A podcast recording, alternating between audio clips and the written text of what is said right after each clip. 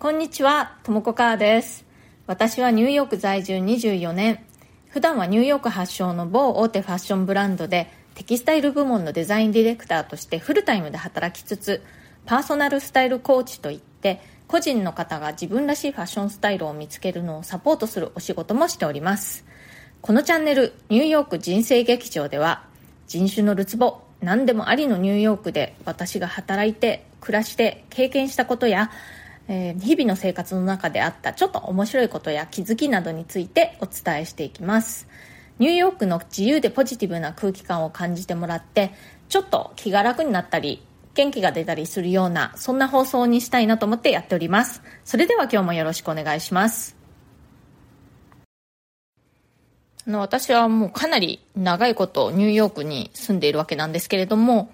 アメリカ人とのコミュニケーションの中ですごく参考になるなというか、あ、これは、あの、真似しようみたいな感じで、あの、勉強になることっていうのが結構しばしばあって、その一つが考えながら話すっていうことがあります。これはどういうことかというと、考えがそんなにまとまらなくても、そのまとまらない状態をそのまま口に出して、で、話しながらどんどんこう考えていくみたいな感じなんですけれども、これなんでアメリカ人がこういうことをする人が多いのかなって思ったんですけれども、アメリカ人ってこう、あの、沈黙をすごく嫌うんですね。だから、何でもいいからとりあえず喋っとけ、みたいな感じなんですね。で、そんなにね、まとまらないままの考えを口に出すのっていいことなのかなって思われるかもしれませんけれども、これがね、なかなかいいんですよ。なんでかっていうと、やっぱり何か考えている時って、こう、シーンと黙っちゃったりして、すぐに返事をしなかったりするっていうことあるじゃないですか。そうすると、その相手は、それが一体どういう意味なのか、何か気に入らないっていうことなのか、何なのか、その、返事したくないのか、何なのか、考えているのかどうかっていうこともいや、今いろいろ考えていてとか言わないことにはわからないですよね。だから何か考えていてすぐに返事ができないっていうのであれば、もうそれを口に出してしまうっていうことなんですね。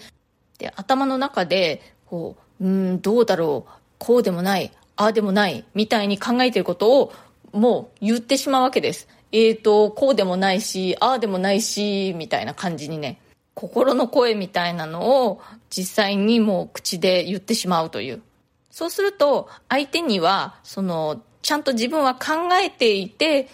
答えがはっきりとはまだわからないけれどもこうあれやこれやと考えているんだよというのがあのはっきりわかりますよね。ムッとしているわけでもないし答えたくないわけでもないしっていうことが伝わりますよね。こういうふうにして考えている過程をそのままもう全部言語化してしまうっていうの。アメリカ人はその仕事なんかのオフィシャルな場でも割とよくやるんですね。これは英語では thinking out loud って言うんですけど thinking 考えるですね。thinking out loud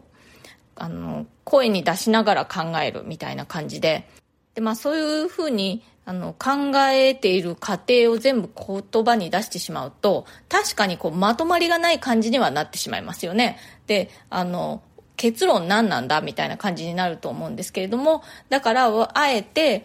I'm just thinking out loud だけどみたいな感じでこうあの一応断りを入れてあの自分はちょっと今こう考えながら喋っているんだけどみたいな感じでね言うわけです。で、そういうふうに一応断りを入れて話すことで、まあ、結局何が言いたいかの結論にたどり着けなかったとしても、考えてみたっていうことは伝わったわけです。やっぱりね、日本人の人の傾向として、ちゃんと考えがまとまってから話そうみたいな人が多いように思うんですね。そうすると、やっぱりね、こう、あの、黙り込んでしまう時間っていうのが結構あったりするんですよ。それね、旗から見ていると、ちょっと何を考えているのかわからないっていう感じに見えます。で、私自身も、ま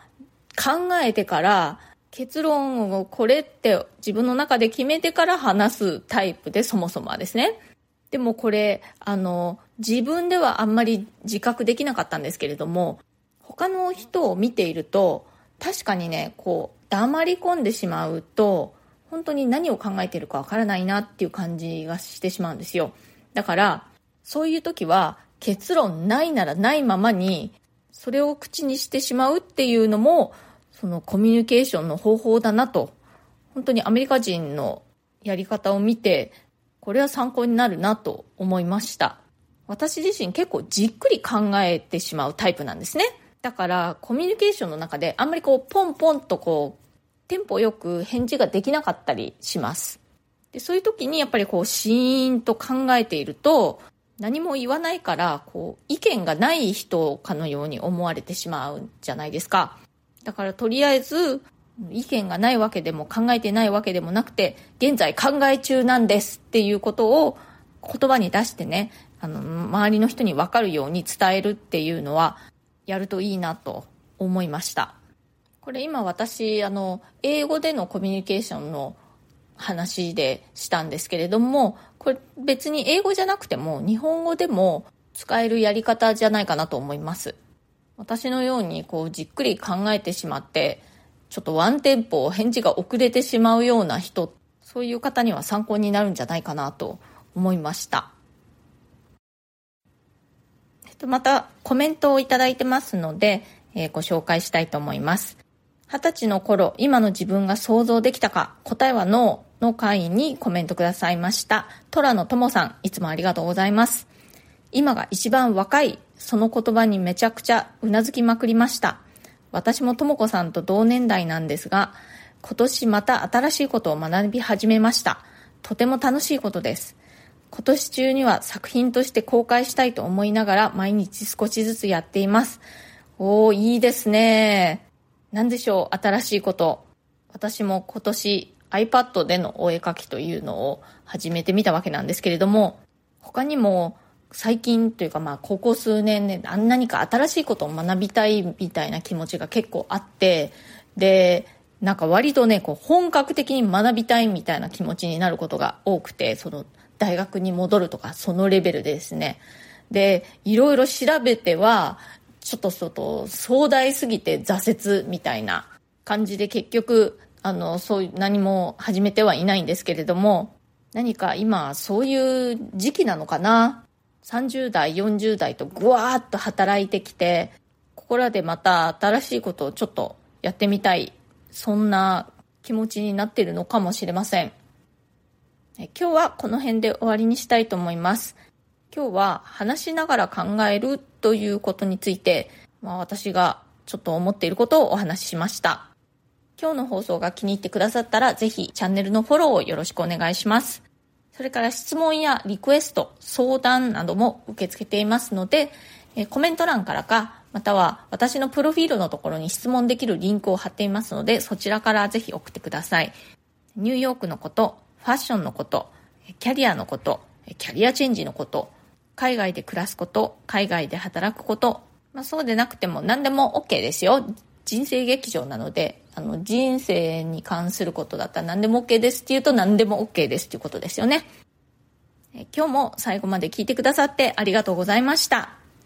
それではまた次回。ともこかーでした。